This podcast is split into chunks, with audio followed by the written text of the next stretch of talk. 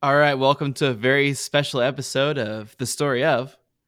We're talking with some educators, some people who work in the education arena about what's going on with online learning, teaching, and what's going on with their lives. So, I have some great guests tonight. We're all my friends. Do you want to introduce yourself and say where you are an educator or what your role in education is? Sure, I'll start. I'm Jamie, and I teach um, high school English. And I'm Clint. I'm an elementary art teacher at a public charter school. Uh, my name is Nick. I'm an educational services director for a program at a university. I'm Jill, and I teach elementary school. Okay, how long have you how long have you been teaching, Jamie? Um, I'm about to start year ten. Oh wow, okay. Clint, how long have you been teaching? Mm, Nine years full time. Oh my god, are we that old, guys? Jill, how about you? this is my ninth year. Oh, wow. And Nick, you just kind of started not too long ago, right? You've been there. Did you do a school full school year? I've been in my current role for a little over two years, but I've been working in higher education for uh, probably nine, ten years. Wow, we are all We're old. we're old. so Clint has started school. He's been there for. You've been in school doing school only online for three weeks. Yeah, with students, three weeks. Yeah. Okay, so um, while the rest of us are kind of like getting ready for the school year and setting up and stuff, we'll get to that. But um, how's the school year going? How's online? And you're online only. Mhm. And can you kind of tell us how that's going? What what? Walk us through a day, a week. Give us a little bit how it's going for you. Um, okay, so uh, for a public charter school, enrollment is super important. So, like, um, basically, to know how many students like actually come to our school, like the first twenty days is what the um, government like basically gives you your funding is the how many students you have on average the first twenty days, and we just hit that um, mark.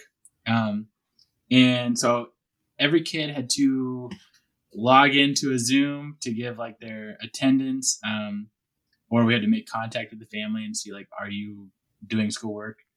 Uh, and that's super important for us, like the, just the first twenty days, and then, um, so that that's like was a huge focus. But I'd say for families that uh, have the means and have somebody in their family that can help out, it's going really well. But for the families that, you know, are kind of like uh, struggling or have, would struggle anyways, they, it's, this is really, really tough for them.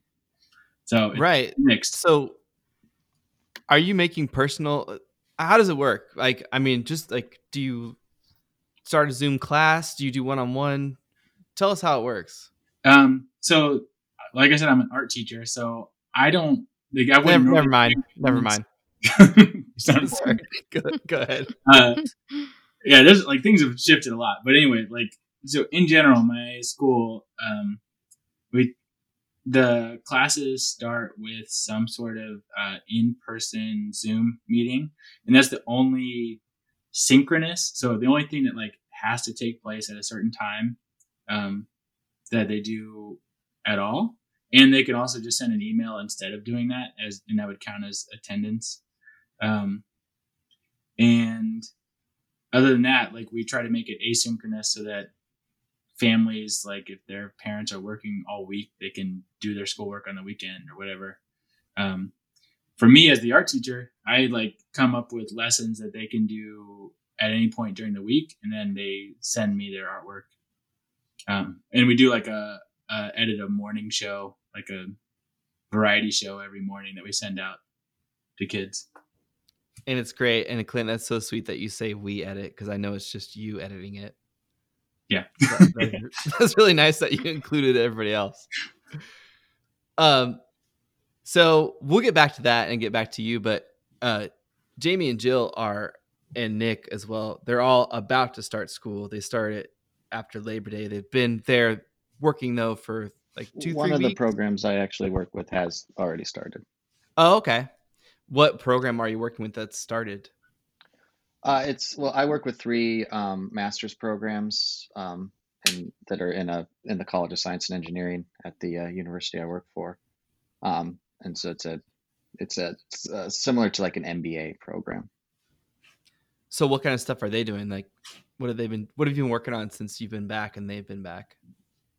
Uh, so uh, we've been uh, using a hybrid model. Um, so, and the students have the uh, right to choose how they want to learn. So, if they Hmm. want to be completely remote, they can. And so, we have to give them uh, ways to, uh, you know, connect with the class and and be able to attend remotely. And then, if there are students that do want to attend in person, um, we're offering that option. Uh, but where I'm working, um, the instructors have the autonomy to determine how they want to teach. So if they want to do in person, you know, we can find ways to accommodate that with uh, a lot of restrictions around that. But um, but if the instructor wants to just be completely remote, uh, they can do that as well. I would say that uh, for the programs I'm working with, uh, probably 80% of the instructors want to be completely remote, and I think that um, Wow. trend is pretty pretty uniform across the university. I wouldn't say more than 70 uh, percent. I'd say about 70 to 75 percent of all the instructors at the university, from what I've heard, uh, have chosen to go completely online. That's interesting. That's way more than I thought. What about the students? What are they? What's what would you say their ratio is? Um, so you know, before the uh, start of the term, we we sent out surveys to the students to kind of gauge where they were at and what their preferences were. Um, so at the beginning, uh, or you know, prior to their first classes, I would say a, a large majority, I would say probably 70, 60 to 75 percent of the students said they, you know, they preferred in-person instruction, and that was what they um, uh, wanted to do. But after we've been in session for I think three to four weeks now, um, and I've noticed that uh, that we have had some students um, kind of fall off from the in-person option, and they've decided to go online for a vari- a variance of reasons. So, uh, Jamie and Jill, you guys are working on getting set up. Um, if you could teach in person, would you choose to teach in person, or can you teach in person, or is it all online for you for you as well? I'm teaching in person. Oh, you are. hmm So my school district, um, well, K through five is going full time in person, and then six to twelve, they're doing we're doing a hybrid model, and so the kids come. We're doing fifty percent of the population in the building at a time. So, So, like so eight- how do you pick? I mean, who who picks? it's alphabetically. Oh, So okay. like the first half of the alphabet comes two days a week, and then the second half of the alphabet comes two days a week, and then the Oh, last day everyone is virtual. Um, and then we have a percentage of our students who chose to be all virtual. So I have kids coming that I will see. I only see them one day a week, even though they come two because we have an A B day schedule. mm-hmm. Um, and then I have kids who are full virtual. I have a total of 175 kids. Wow. And so I will see about about 75 kids a day. When you cut it in half and take out Yeah. the virtual kids, yeah. So, okay. So, Jill, what's your setup? So in our district, we're 100% virtual for the first several weeks. And then after that, um, the board will decide if we go back to hybrid or they might decide that we continue with virtual learning. Okay, so this is perfect. What, um, Jill? How are you guys preparing for 100% virtual learning? Uh, What, what's the schedule look like? What's the day look like? So our day, the state has told us that we need to do 360 minutes every day, so six hours of um, of online learning. And so my schedule, I have several different points during the day where I'll be meeting with kids um, in meetings. Um, some of them are whole group, some of them are small group.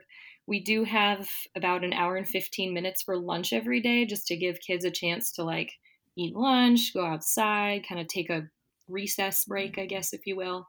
Um, so that's kind of nice. But it's, yeah, it's a six hour day. So, I think this is kind of really interesting to me because so you're ex- so when you're teaching, or when you're online, your your six hours, are you? How much of it is you talking to everybody in a class? Are you talking to one on one? Kind of walk us through how that works because normally, you know, you have a class, you have your kids you're responsible for. Mhm. But on this, are you doing like a thing in the morning and then meeting up with people later? What what's the plan? So everyone at the elementary level will do a morning meeting just to kind of like introduce the day, and then we have like an afternoon wrap up meeting just to kind of close things out. And And this is where all the kids log on. yeah, to so one room? group WebEx meeting. We're we're using WebEx. Oh, okay. Um, and so then also we teach a whole group math and a whole group reading, and then also we'll have small group math and small group reading. Um, the small groups may not be every single day. Like I might not see every single math group every day, but it's there's a lot of opportunities for kids to be meeting with their teacher. And but they still have like, you know, they're still your. How many students are you responsible for? I have 21. Okay, and they're your kids, and you're doing all the lessons for all like. Yes, they do have Okay, specials. Um, so they still do have an art, a PE, and a music teacher. Um, and time, so that's like my plan time is when they're in one of those classes.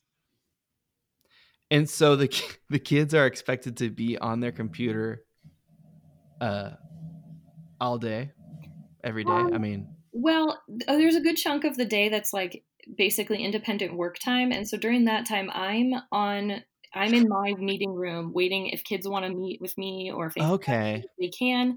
Um, I do have a lot of families that I spoke with this week. I met with all my families this week, and they a lot of them did say that they wanted to like print things off for their kids so that they wouldn't have so much screen time. So I will have some families opting to do that when they're working independently.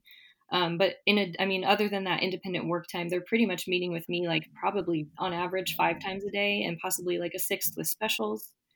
So A lot of just thinking just thinking about that yeah just thinking about like it's like everything you mentioned i'm like that's a lot of work that's a lot of work making all your files available available for every family meeting with every family you know oh, it's been the workload on you been seems hard. yeah it's been crazy. Like this, I was kind of explaining it. I was like, I feel like the planning and the prepping the lessons online is like one full time job, and then the actually d- delivering and like grading of everything is another full time job. Mhm. It's that's what it feels like anyway. And well and that's i mean it's it's something you don't think about but yeah making everything available for everybody and the hybrid thing too like jamie like you have to do it be there you have to be there and make all this stuff available as well how has it been going for you how's preparations been going for you Um, well, I mean, it we don't have kids yet, but I can say that they gave us three weeks to prepare, and at first I was like, "What am I gonna do for three weeks?" And now I'm like, "Oh my gosh, I need another three weeks to get ready."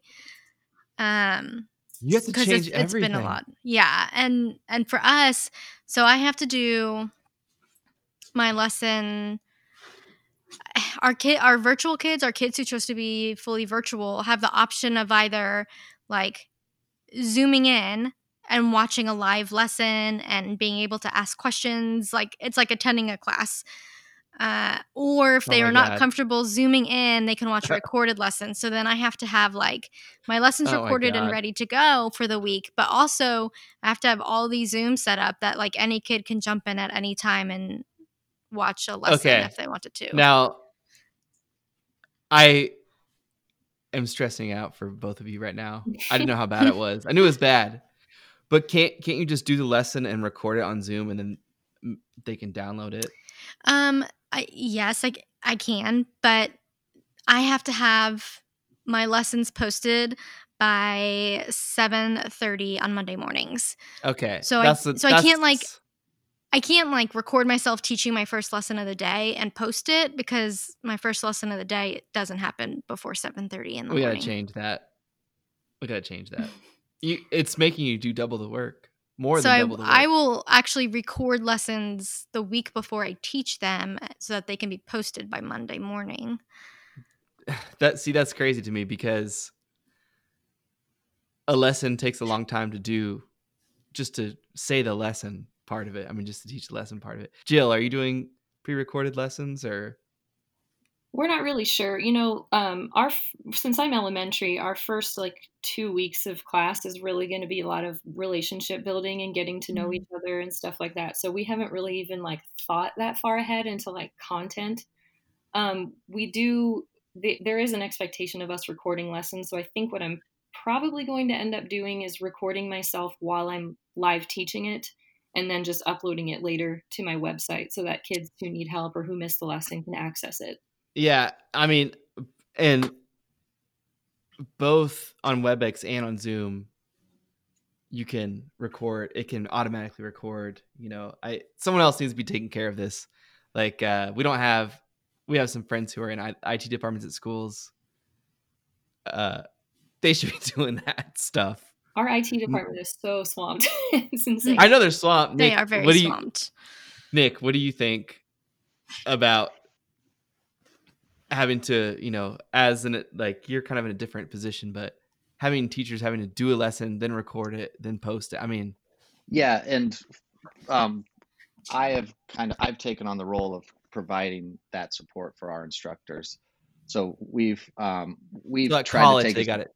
Yeah, we've tried to take as much off their plates as possible, so that all they really need to focus on and worry about is just you know their curriculum and and, and teaching. Um, but uh, I, would even say that our department uh, and and and what we're doing to, to support our instructors is probably atypical to a lot of um, a lot of the departments at the university. I don't think that uh, they have quite as much support as we're giving our instructors.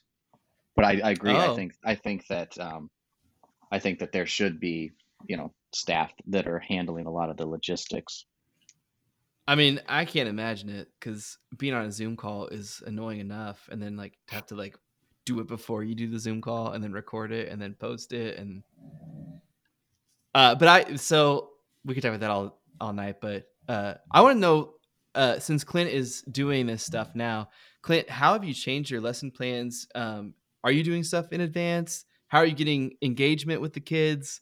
Um, I really one of when Clint was teaching, I think you said uh, first graders or preschool or something. You're like, yeah, being an art teacher, you have to be like with the younger kids. You have to be like, uh, look at the ceiling, look at the floor, draw something, look at the wall. Like you have to like just be on all the time. How do you do that virtually? Um. All right. So I like. Can you hear me all right? Yeah. Okay. Yeah, we told you you sound great. right. I think you telling me every five seconds you sound good. Right. um, you have a dreamy voice. We get it.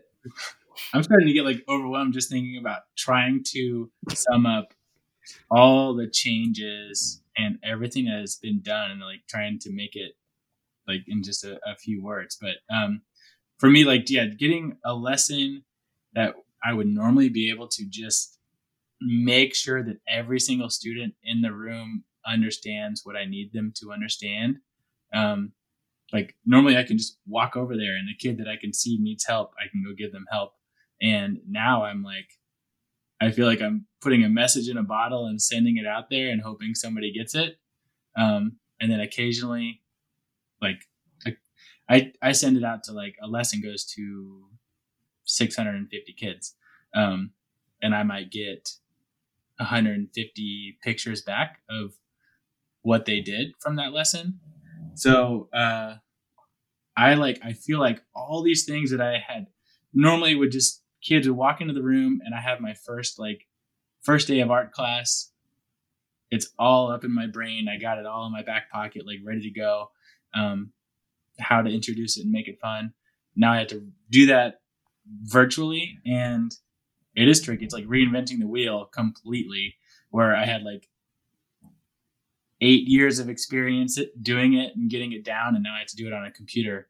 Um, yeah. But I think what it comes down to is like uh, thinking about the worst case scenario, which is a kid that has poor internet, no one yep. helping them at home. Yep. And maybe didn't eat breakfast that day because the school gave them breakfast normally. Mm-hmm. Um, how do I get that information to that kid? Like, what is the boiled down? What is the basic thing that they need to know?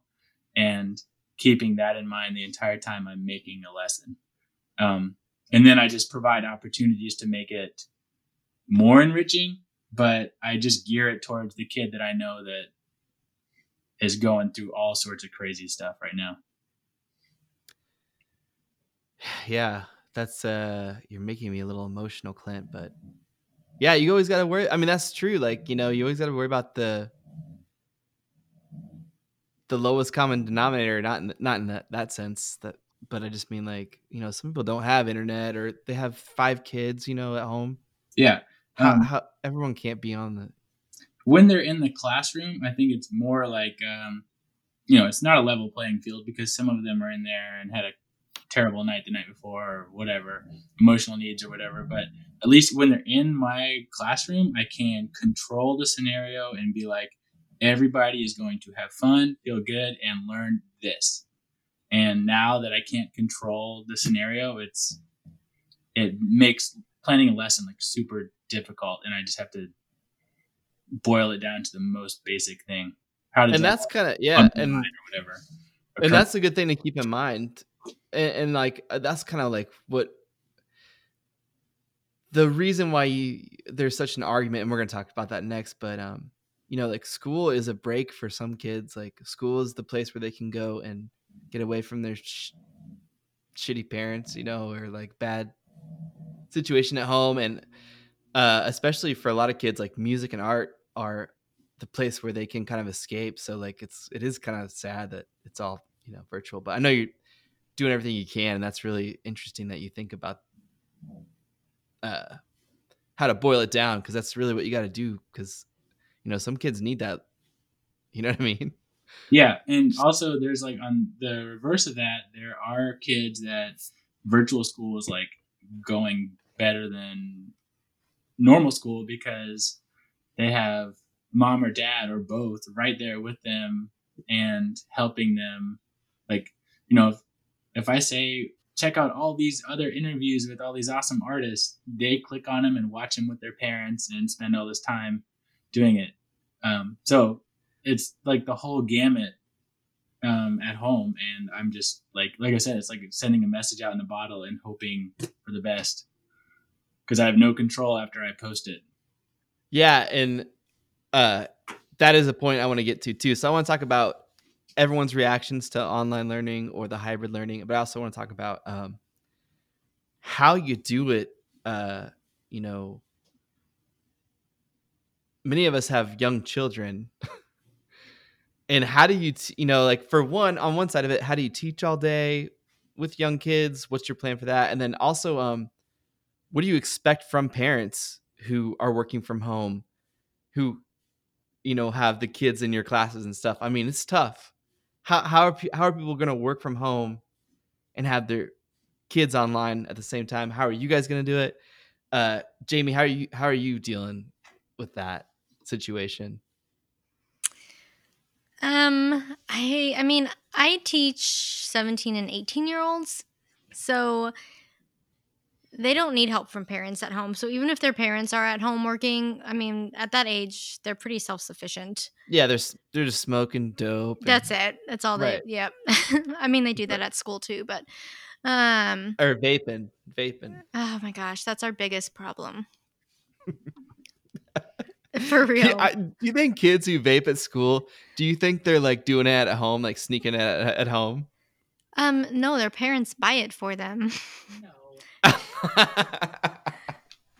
Oh, okay. So well, I just like I imagine like you know people when the when the shutdown first happened, everyone's like, what do people do here? Like have secret like affairs or like you know secretly smoke you know at work or whatever like.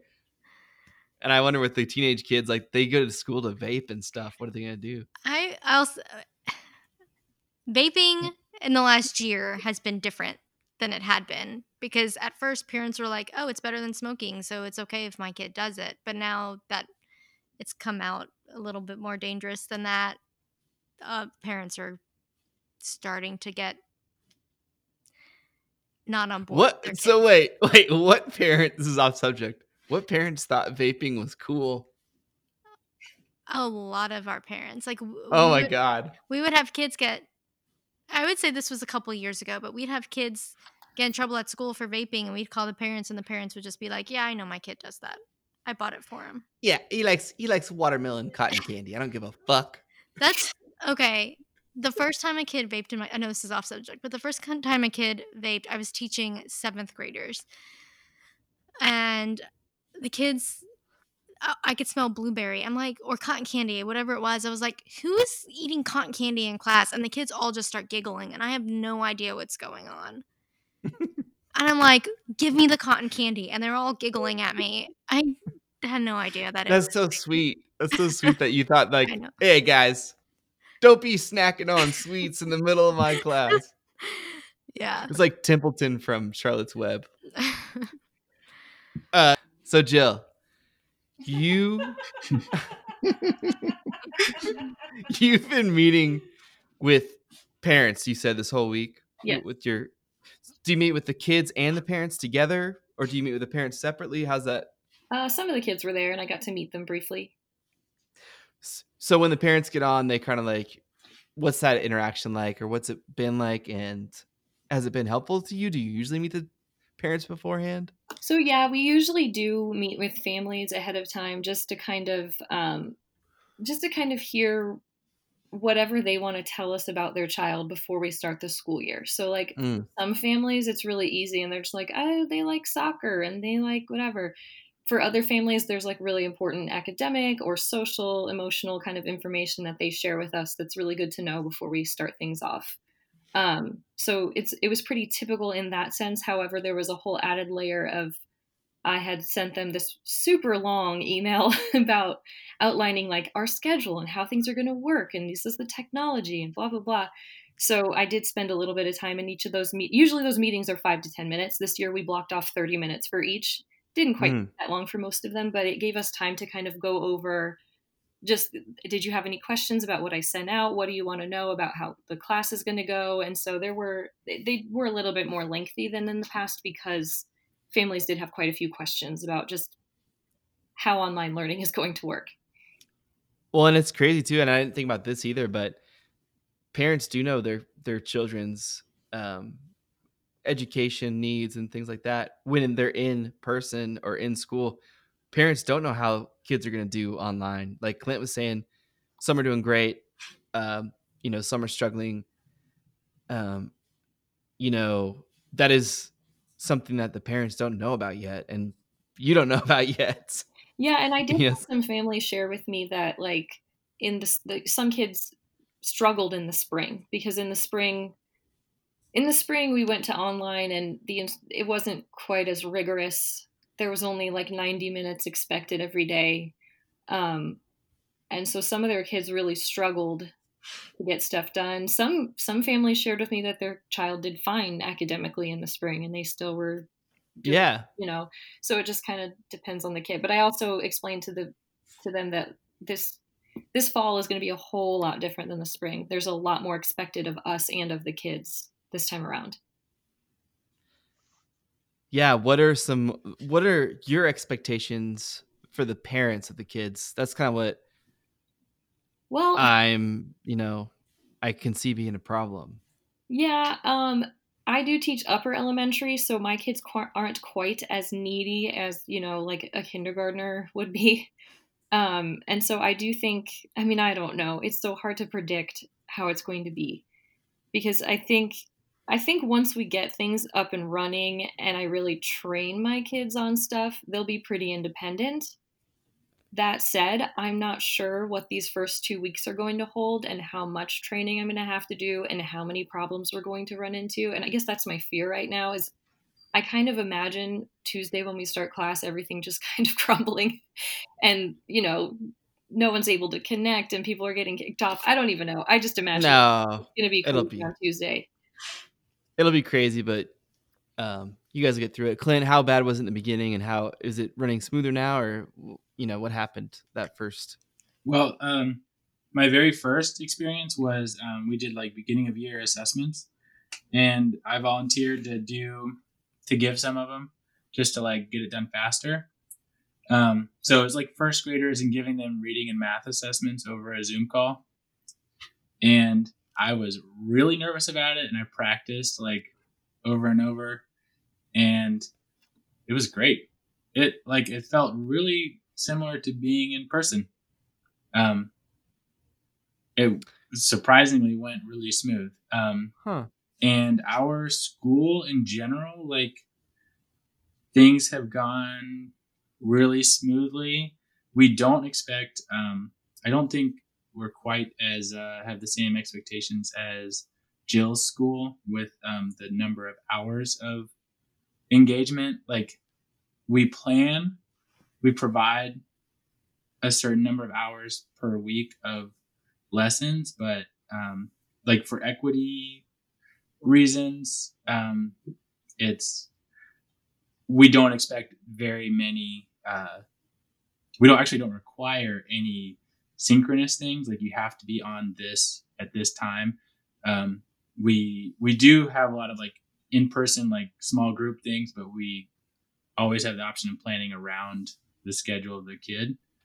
Um, and so far, it's gone really well, and there's been a lot of engagement, um, and not as many tech issues. But I also think my school is like has really amazing people in charge that saw all these things coming and started problem solving ahead of time. Here we go. Um, yeah. I, so it's gone pretty well. Like, and but it has been insane amount of like uh, extra work on our end of meeting after meeting, Yeah. trying things out and making sure it's going to work for everybody, and getting computers out to kids and hotspots out to kids and all that stuff. Yeah. And you know, you guys have a little bit more leeway with that kind of stuff because you're not, you know, you're uh you're not funded by the state, right? All right, here's my chance to set the record straight. Oh, sorry. Okay. A public Okay. charter school, so we get all the same. The money comes from all the same. And then Dick Cheney set these up though during Katrina, right? Is that Do you remember that? All right, sorry, go ahead.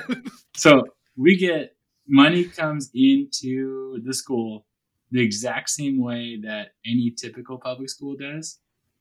We just actually we get less money per student because we're a charter school. It's like a little punishment, and um, but we get to choose exactly how we want to use the money.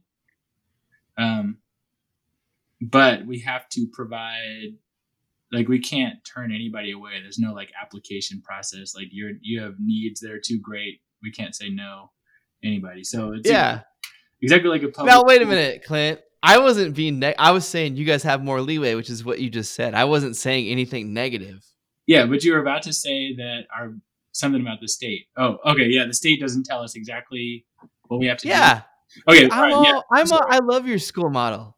You Okay, know all right, that. cool, cool. But Okay. um, I do have to say that we do have pressure because we're a choice. So we kind of have to like if every school in North Carolina all of a sudden went to um, in person, then we would probably get a, lose a lot of enrollment, which is important for us. So we kind of had to follow what other schools do to some degree. Okay.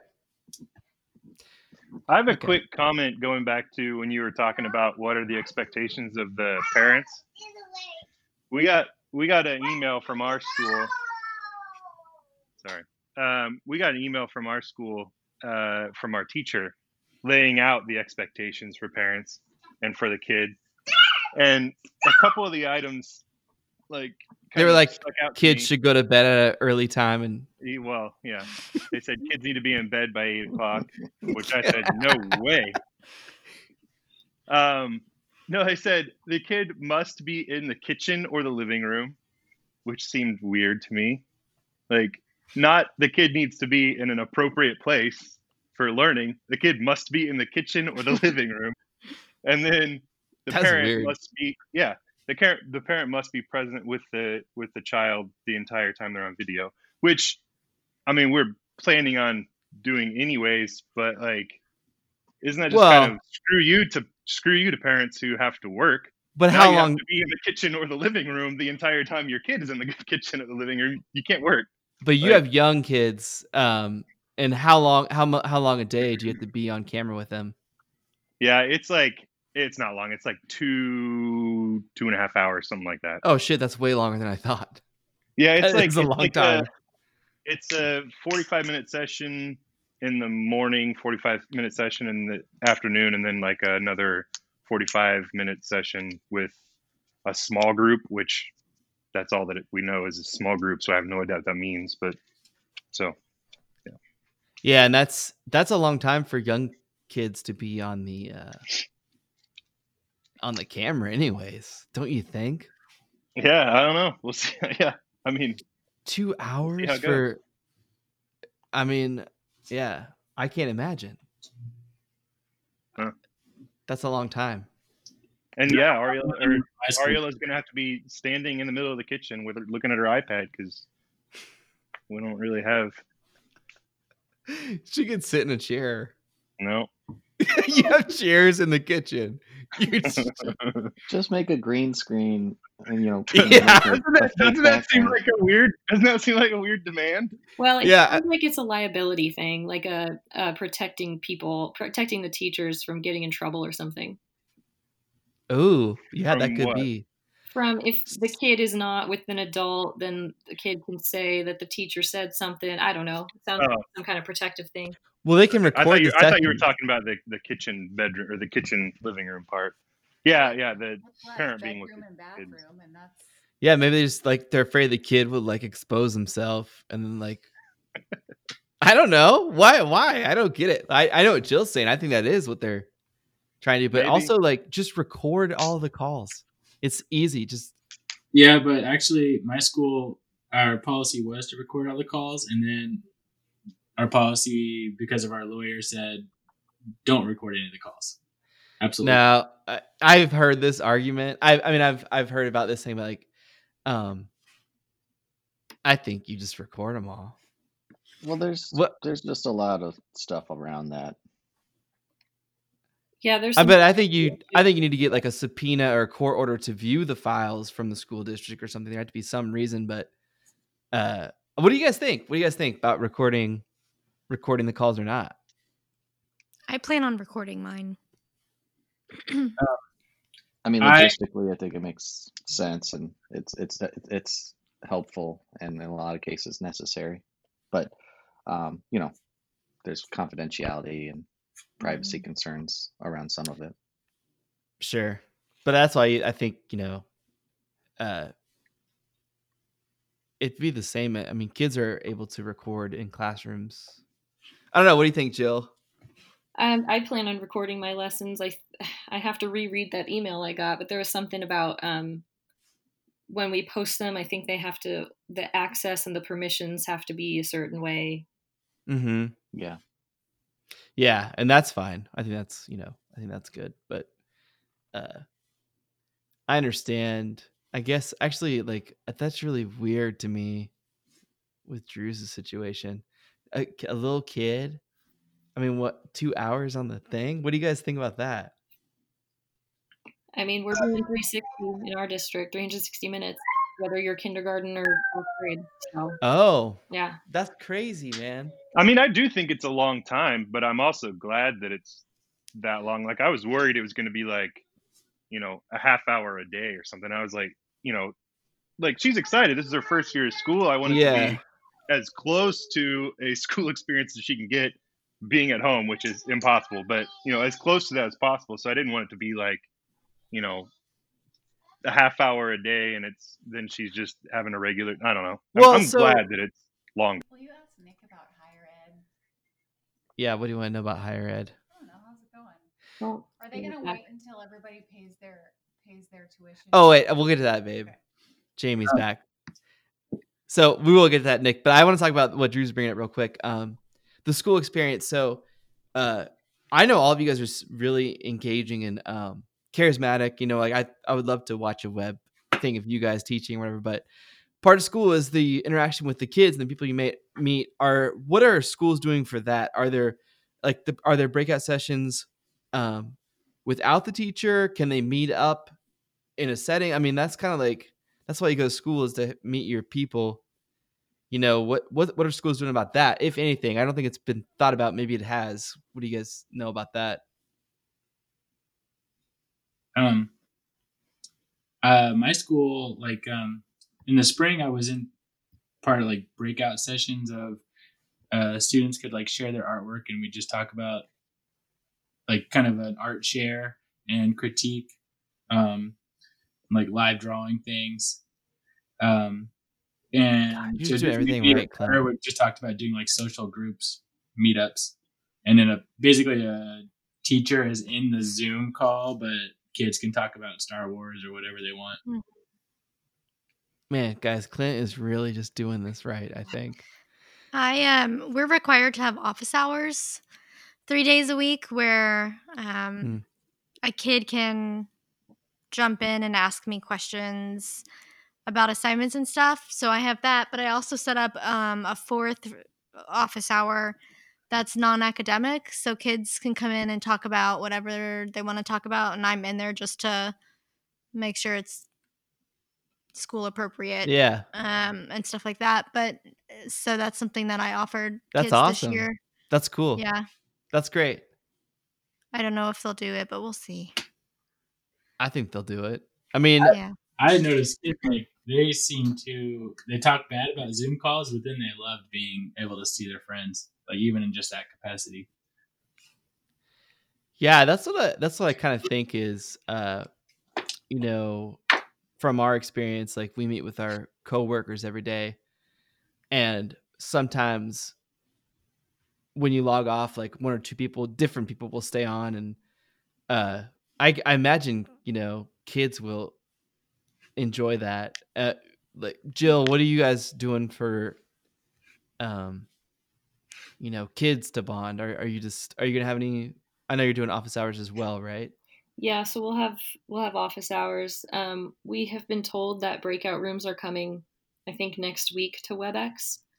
Personally, Yeah. I don't know Yeah. how comfortable I feel using those, especially especially not right away. Um, but just leaving a bunch of kids in a room unattended. I know you can check in on stuff, but it just makes me a little nervous. But there was talk about possibly having some paras who would be able to Mhm. with that so that way they could monitor different rooms so we wouldn't have to just leave the kids unattended. That's interesting. That's a good uh a solution to that because yeah, you don't want the kids to do weird stuff in there and are you liable for it, you know, if they do and but uh we do so I went to I've been doing a few of these we've been working for a few of these like online events and stuff and uh they usually have this annual meeting, this business leaders meeting where everyone gets together. They fly from all over the world. It's a big event. They have like barbecue and stuff. And they did it virtually and they had breakout rooms. So they would have a little talk. They would say a question. The question was about, you know, like racism and stuff this year. And then they would split us up into breakout rooms and they'd give us like two minutes to talk to each other. And then it would be like, uh, it'd be like, hey, you have 30 seconds left. And then it would go back to the main group and then it'd be a new breakout room. And actually, like, I've, it worked for me. Uh, I read a really interesting article about how some people don't connect online. Like, some people don't connect through video calls and stuff like that. And I really felt like, yeah, I don't, I don't really, doesn't do it for me the same as being in person. But this breakout room thing where we've got to meet new people and you know how long you have in there was part of it. And I thought it was really interesting. And I think it'd be something schools should be able to use, like discussion groups. And I know WebEx is getting that. Um, if they don't already have it, they're getting it soon. But Zoom was really quick to get that in the beginning. What the fuck are we talking about? Oh yeah. uh, So I the other thing I wanted to ask about is um what what about like discipline and stuff like if somebody does do something what if somebody's not doing their work? What if somebody's on the Zoom chat, they never mute or they're burping or something? How are you guys going to do discipline virtually? You think there will be any or what? I mean, for me, since kids have the option to come in virtually live or they can watch a recorded video, if they come in and they're like virtually not behaving well, I'm just gonna tell them that they need to hang up and go watch the video, or kick them out and tell them that they can't. Ah, You know, like you because they can go watch the lesson and not be a part of the virtual class like that. Yeah, I mean, otherwise you just mute them and turn their video off, right? Mm-hmm. I mean, that's how you can take care of that. Yeah. my my prediction and is probably like discipline problems are going to be totally different like if a kid is on the video they're going to be engaged and like the most common problem of like talking over somebody is easy because you can mute them but i think the, the biggest issue is going to be like not just not engaging in the whatever the lesson is not being there it's just going to be like truancy basically I I expect less discipline than normal for a lot of reasons, but instead of having 33 kids in a class, I have 16. hmm Um, so that will cut down on a lot of stuff too. On and- in person. yeah, Yeah. in person. Yeah. Uh, What do they have to wear uh, masks and stuff, Jamie? Yes, they have to wear masks. Do you think that's um, gonna be and a problem? Like, hey, you keep I- your mask down to vape. You gotta keep. We've talked about that actually. You gotta mask. You gotta vape under your mask Um, for better. We uh, we have a very strict policy that if so because they have the option to be virtual, if they refuse to wear a mask at school or it's a problem for them, they just are told that they have to be virtual, that they Mhm. can't come into the building. I feel like my district has done a pretty good job of setting everything up and and putting things into place. Um, and that's one of the things that I was happy that there's a zero tolerance for that. If a kid takes his mask off at school, they'll just send him home and they can stay home. Yeah, that I guess it is easier. I guess it's not really a problem. I mean, Mm-hmm. um, Uh, we started doing like a, we had like a positive uh, reinforcement thing, like every school, every lower school, elementary school does, and we just like made a way for them to do it at home, and different things that they can cash their points in for. Um, it works pretty well at our in our in the school, and so far I don't know how it's going like at home. Uh, like one kid cashed in some of them to be a guest on our morning show but I love that, dude. Clint, you're fucking killing this online learning shit. Will you teach Jack? Yeah, can Jack just like, yeah, can Jack just come into your class online? Uh, no, he's terrible. He uh slams the keyboard really aggressive. Keyboards make him angry for some reason. Anyway, but anyways, um, I also want to talk to you guys about we. I talked about earlier. We didn't really get into it, but uh, having kids at home, like Drew's has to, you know, now he has to do two hours a day with with his kid. Uh, you guys are teaching and you have kids. What are you gonna do? I mean, I really don't think like last week or last month, I, I couldn't have afforded two hours a day. Uh, we were nonstop work, like, and we were working to stay alive and survive. I mean, I wouldn't have had two hours a day. I, I, I wouldn't have had it. So what? I mean, what are you guys gonna do with the kids? Are, are you know, and mean, with parents that also, you know, My kid is seven months old, so I don't have to worry about teaching him. no, I mean teaching while he's Um, while you have to care so- for him. What's that set up? Um.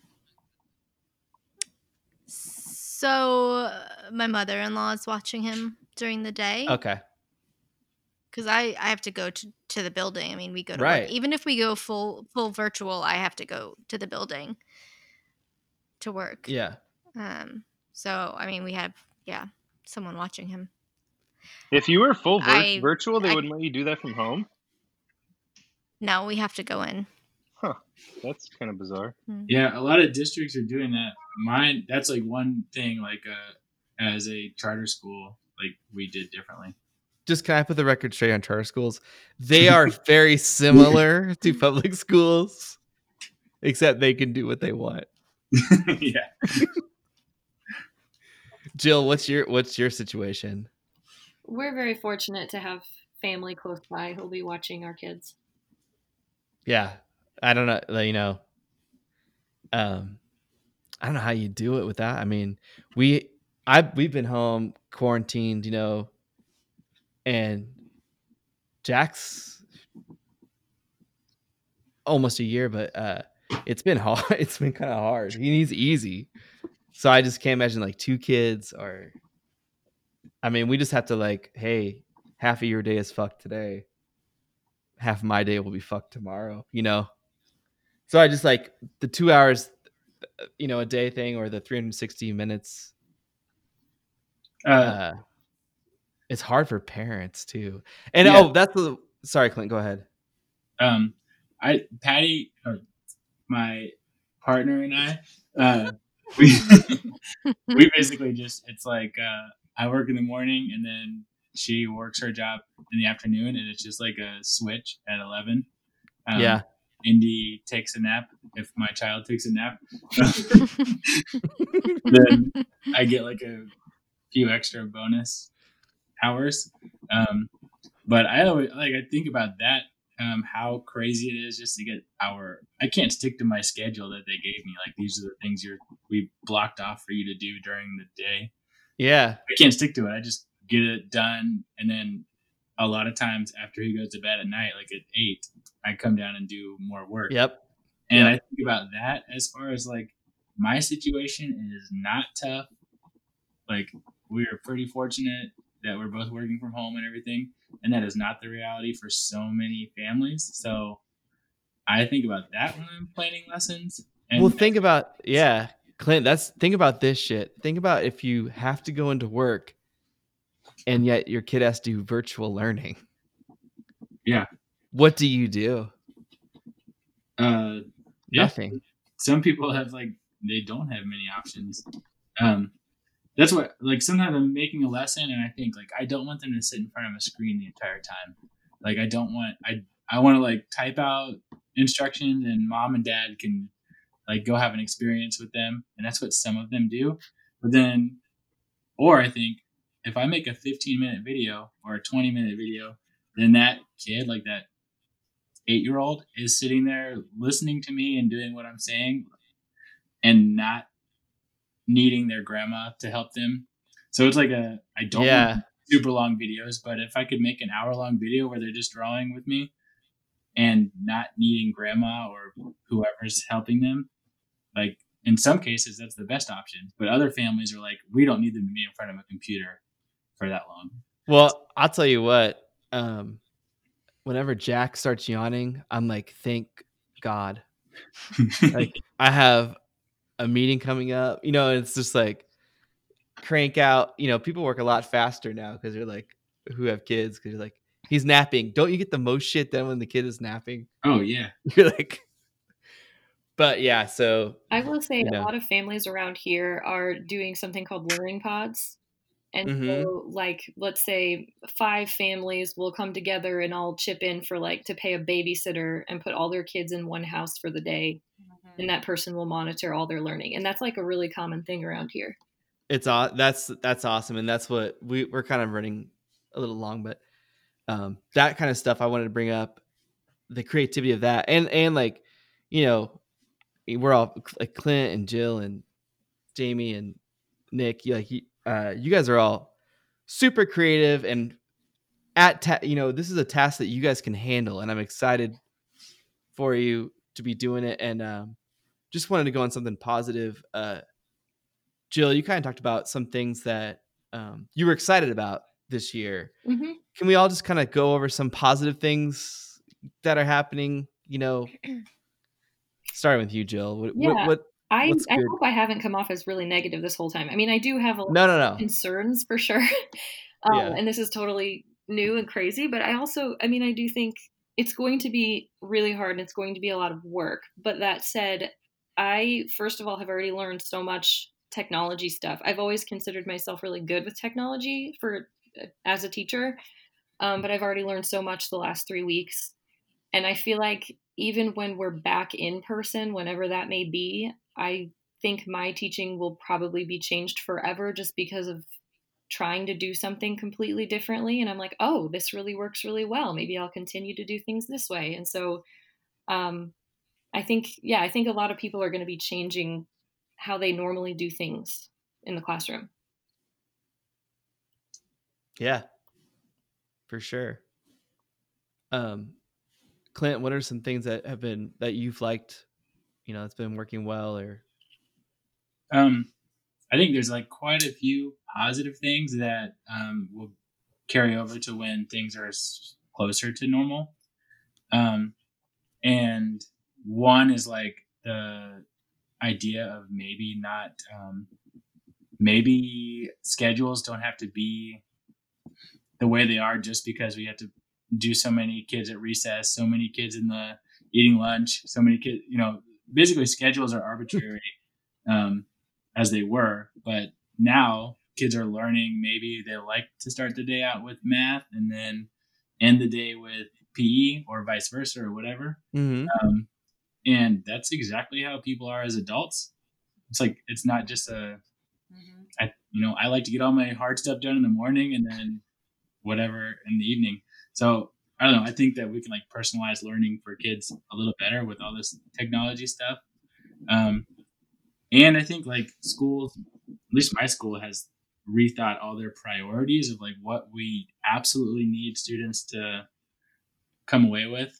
Um, and uh, I think that's super important is to rethink like why you're doing things and what's the most important. Yeah, and um, I really love Clint shared with me his show. He's doing like a daily show, and it's fun and it's great. Something to look forward to. And you know, I would love if you could pass that on to your students. You know, to start producing it and start, you know, because that's what inspired me, inspired us as a kid. So like, Oh yeah, you know, I just love it, and that's something that maybe not you wouldn't have time to do if you were there, you know, all day every day.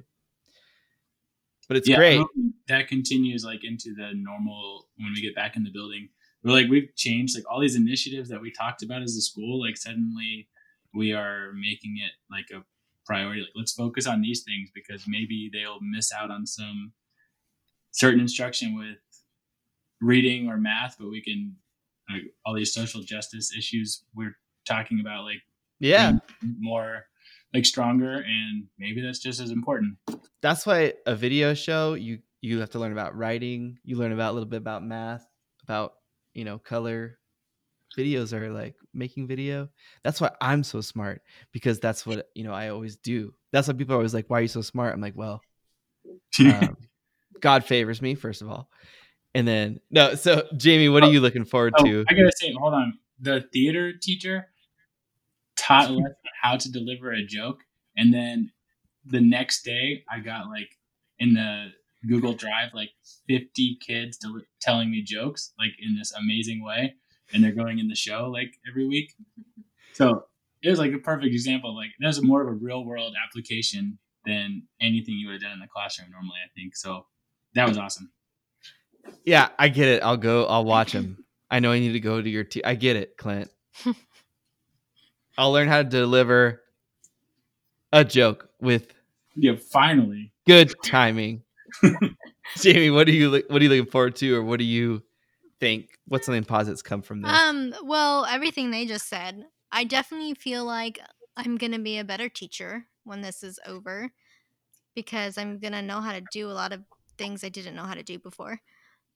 Um, I I mean, I only use my computer in class when I absolutely had to, and I printed off everything, and now we're not even allowed to use paper. So I'm, you know, I think I'm gonna save a lot of trees and yeah, um just really learn a new way of doing things but i'm most excited to see kids and i know that sounds very like cliche but i'm on a maternity leave in february so i haven't seen kids been around my students for a really long time and i we had some kids in the building thursday and or wednesday and thursday this past week Mhm. and it like just I got all kinds of good feels and I was so excited to see them and um I just can't wait. I feel like we're going to connect on a whole different level this year. oh yeah, You know, and I'm really excited to have the you know, I teach older kids so like to have those conversations um Yeah. and to hear their thoughts on everything going on in the world. They're so I mean, young people are so they're so smart and they have so much to say and I just can't wait to hear all of that and their thoughts on COVID and Black Lives Matter and just everything going on and just connect with them. I'm really looking forward to it. Yeah, and they're and they're resilient. You know, things Mhm. that you know we can't handle feels like kids can handle a little better.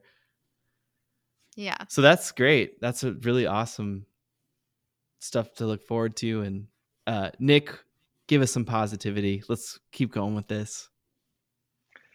I don't know. I think that's a good out. I don't think I need to add anything to that. Well, I think it's you know it's sweet because Jamie said she misses the young people and stuff, but she's actually married to a child. So and he's literally he's been texting me different spirit animatronic things this whole podcast.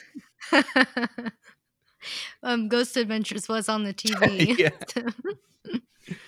Harvester, Uh, six point two foot harvester of Thanks, souls animatronic decoration. Don't give him airtime. But uh I was kind of wondering.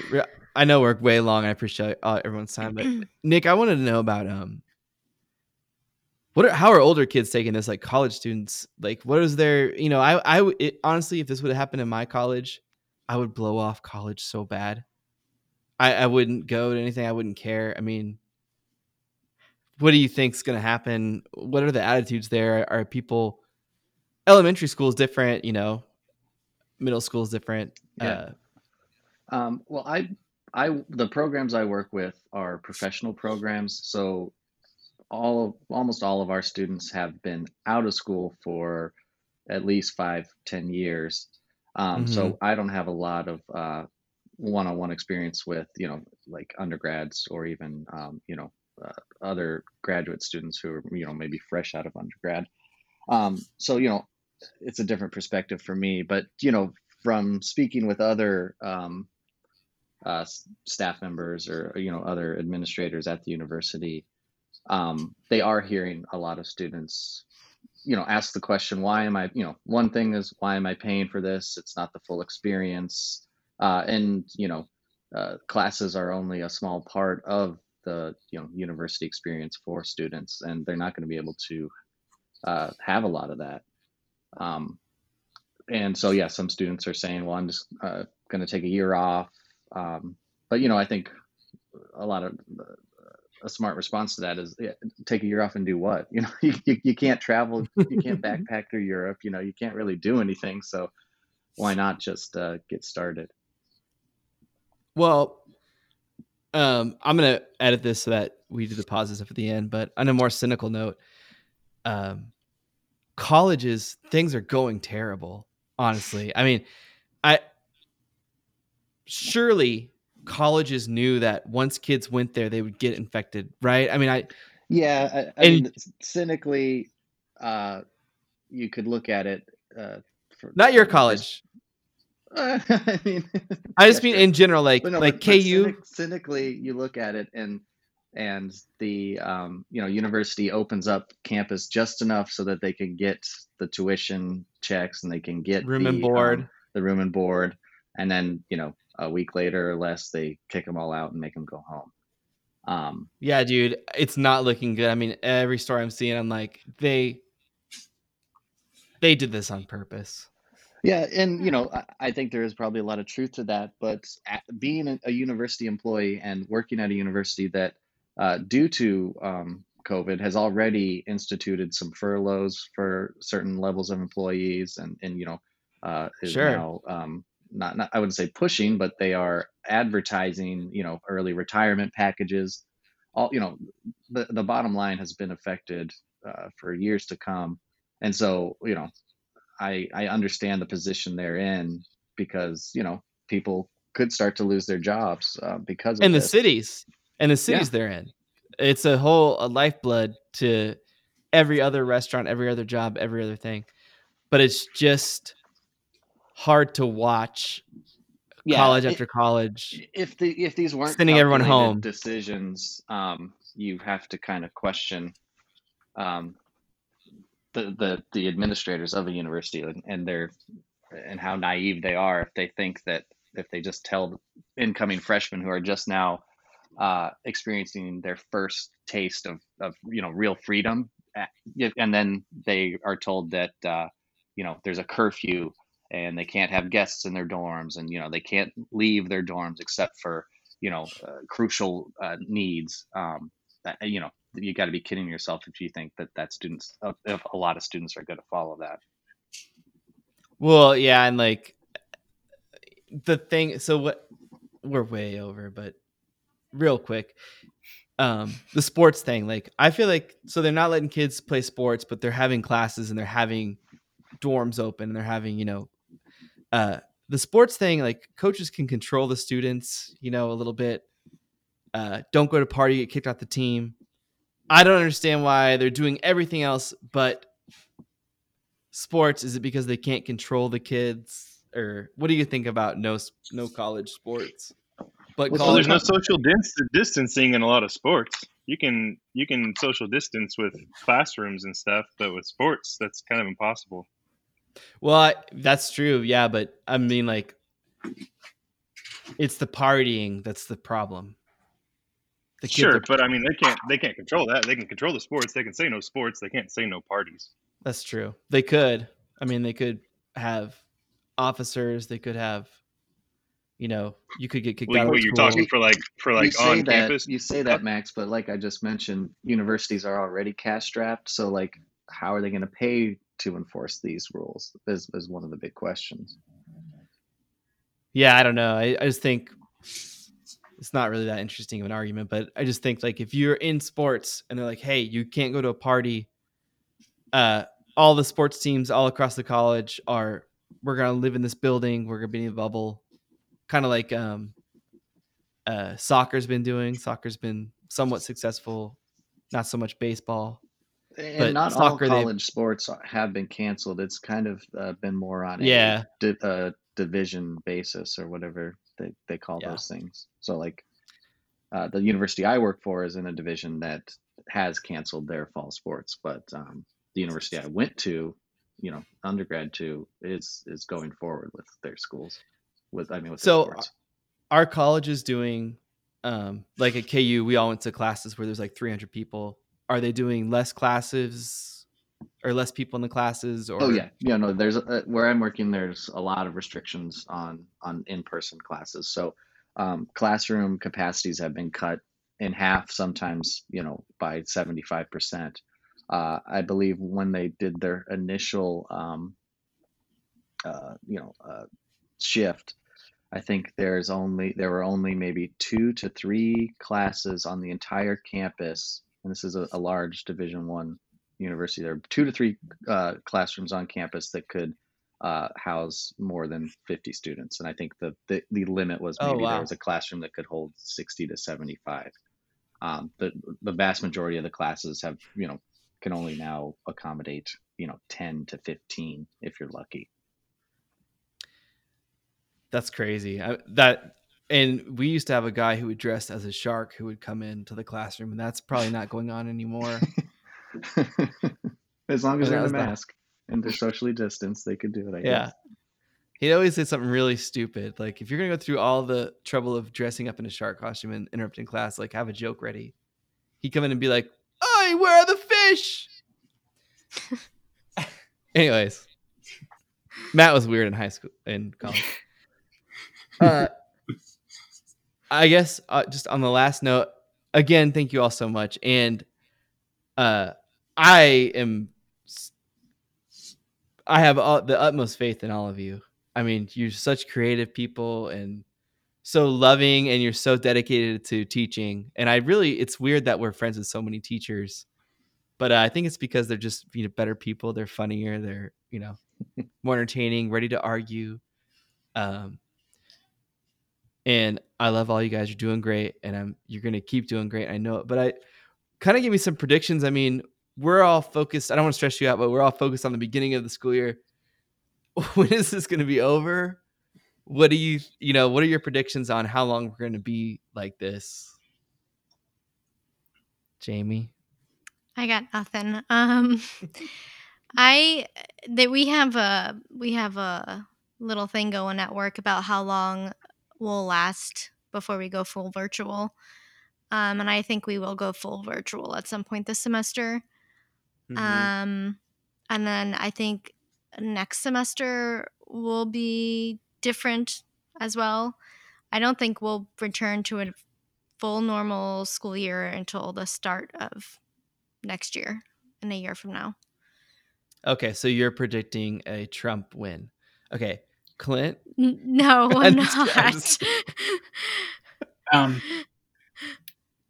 I think any like I predict safely going back the beginning of next year, but that has nothing to do with like when we will actually go back to having classes in person.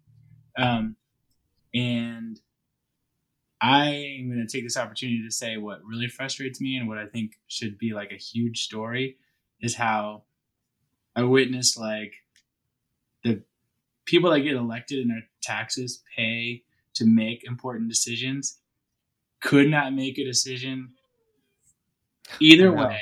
I They know. couldn't say an opinion on anything.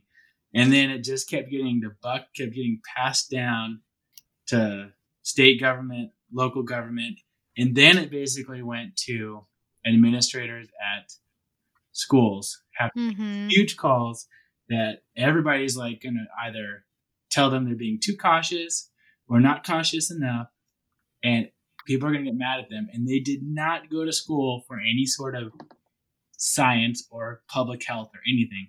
They went to school for education. And they're the one. And then basically the buck got passed down to like, oh, well, let's just expect kindergartners to go to school with masks on. I'm not going to wear a mask, but all these six year olds are going to have to do it all day. Super frustrating. So I think whenever we go back to in person, it will have very little to do with science or responsible decision making. It'll just be whoever just says enough is enough and we're you got to do it. Yeah. And the parents, uh, I know for the most part, I'm sure all of your parents have been great, but um, just like Drew's and I've been talking about online, I mean, the parents are just furious with teachers, furious that they're not going to school, furious that they are going to school. I mean, it's just, and that's part of people who are supposed to be in charge waiting to the last minute, not telling us what's going on, not making decisions, passing the buck.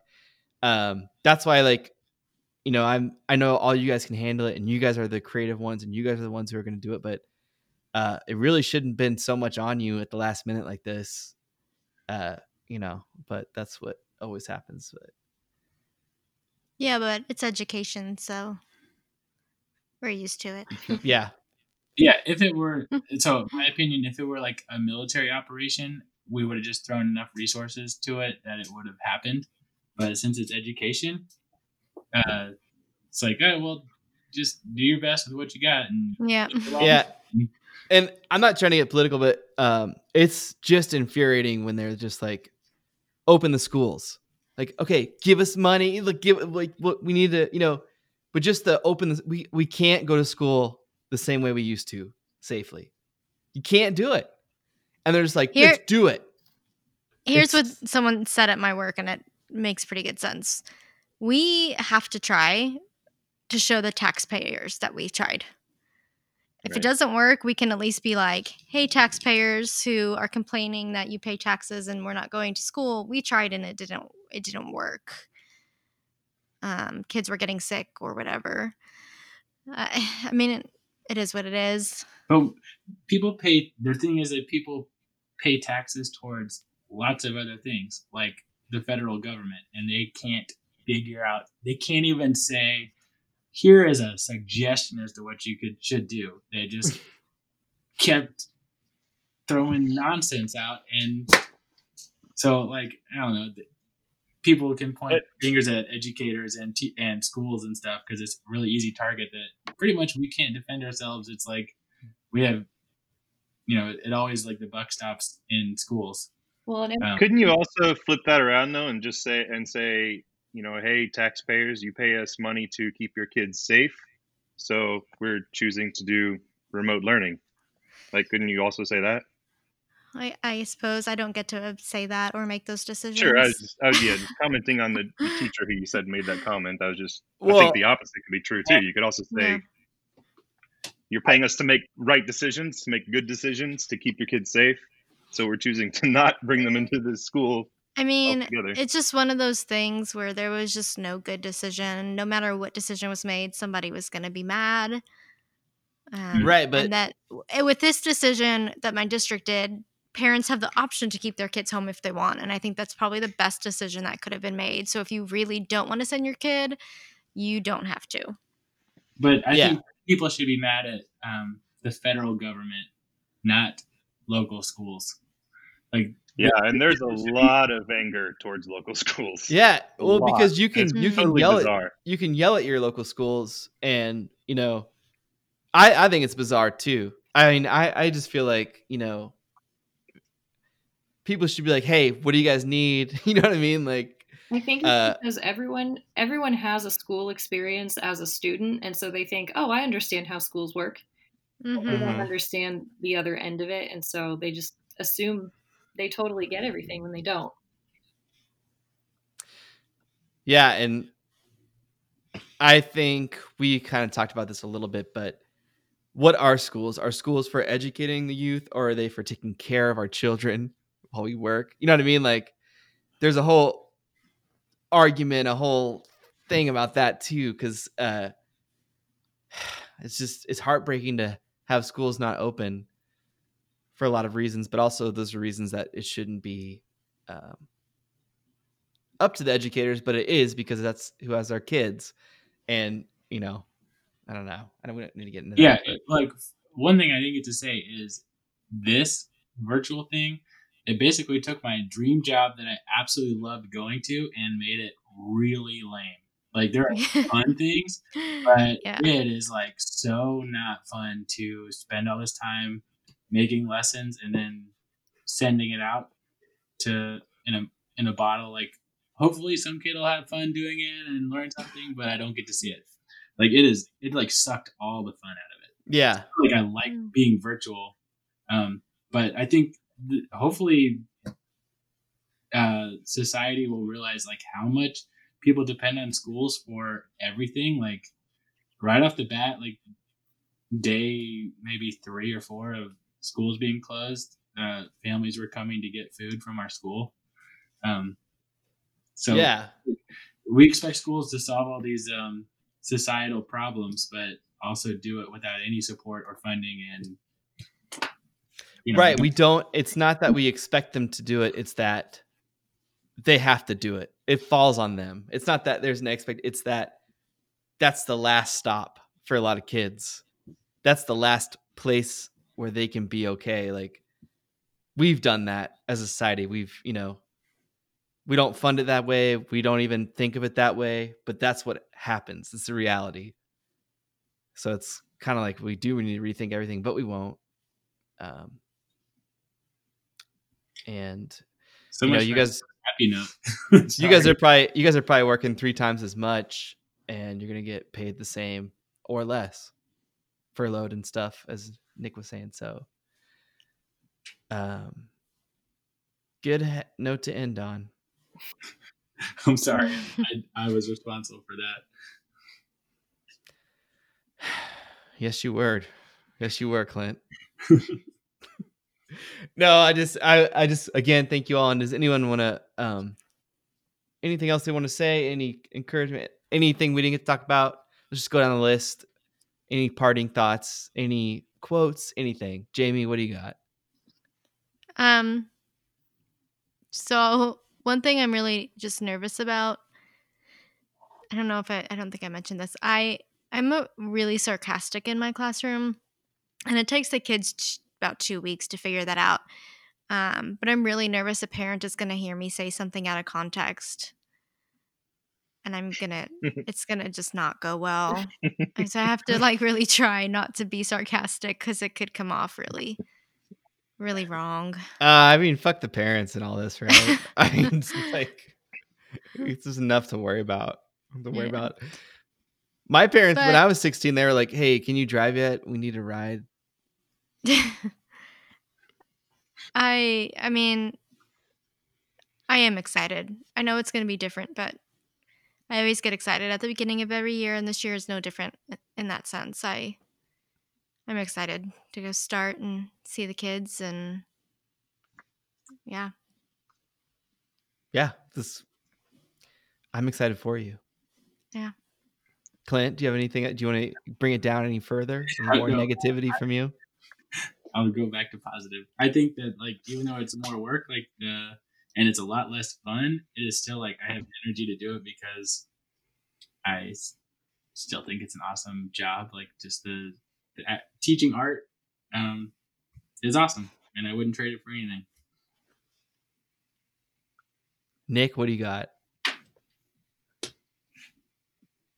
Uh, Well, you know, I'm not an educator myself, but I do want to uh, commend everyone in here uh, and everyone who is an educator because, uh, as Clint said, a lot's been put on your shoulders, and I think uh, uh, everyone has um, really stepped up, and and and I'm just impressed uh, to call you guys friends, and uh, and and proud of you guys for all the work you've done.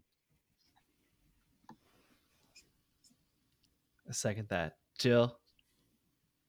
Um, just to kind of add to what others have said, I think every teacher out there, if you ask them why they teach, it's because of kids. That we all love kids, Mhm. we all care about kids, and I'm super excited to really get started. And I mean, at the elementary level, we have the same kids all day, so we really get to build those relationships and really get to know these kids, and they become, you know, Yeah. like our little class family. And I think it's definitely going to be a challenge online, but I still think we're going to be able to build that class family. We're still they're the kids are still going to show up every day and know that they're loved and know that they're cared for and know that they're going to have fun and learn a lot. And I think that's that's why we're here. That's why we do what we do. Mm-hmm. Yeah, I think for sure, especially with, you know, you guys are exemplary, but of all the teachers that we know, I think the classroom family, which is the huge importance of going to school, you know, like we all met at school, like all my friends, you know, it's that's, I think the classroom family, I think uh, we're a good generation to be able to build that. You know, I don't know if previously our, we could have done it, but I think with the youth and with you guys, I think we're gonna be okay. I hope Drews, do you have any parting parting thoughts? Sorry. No, I mean, I, uh, you know, my daughter is her. This is her first year of school. Um, she's really excited about it, and it's really sad for me that she's not going to be getting the the real in person experience. And I was worried about that. I still am worried about that. There's a lot, you know, that that I, that she'll be missing out on making friends uh, in person. But talking with Jill over text and and listening to you guys talk about it and hear how excited you are definitely does put my mind at ease a bit. And it's nice hearing um, how excited you all are and how all these things that you're doing and planning and it's all about the kids and it's good as a parent hearing all that and it definitely makes me more excited about her starting. All right, guys, that's what we came here to do tonight. We came here to make Drews feel better, and we did it. And I thank you all for it. So thanks again. Good luck. We'll check back in. And if you need anything, call Drews.